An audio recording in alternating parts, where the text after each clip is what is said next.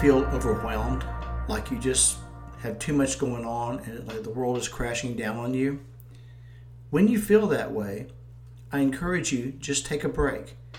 Get outside, take a few deep breaths, walk around, clear your head.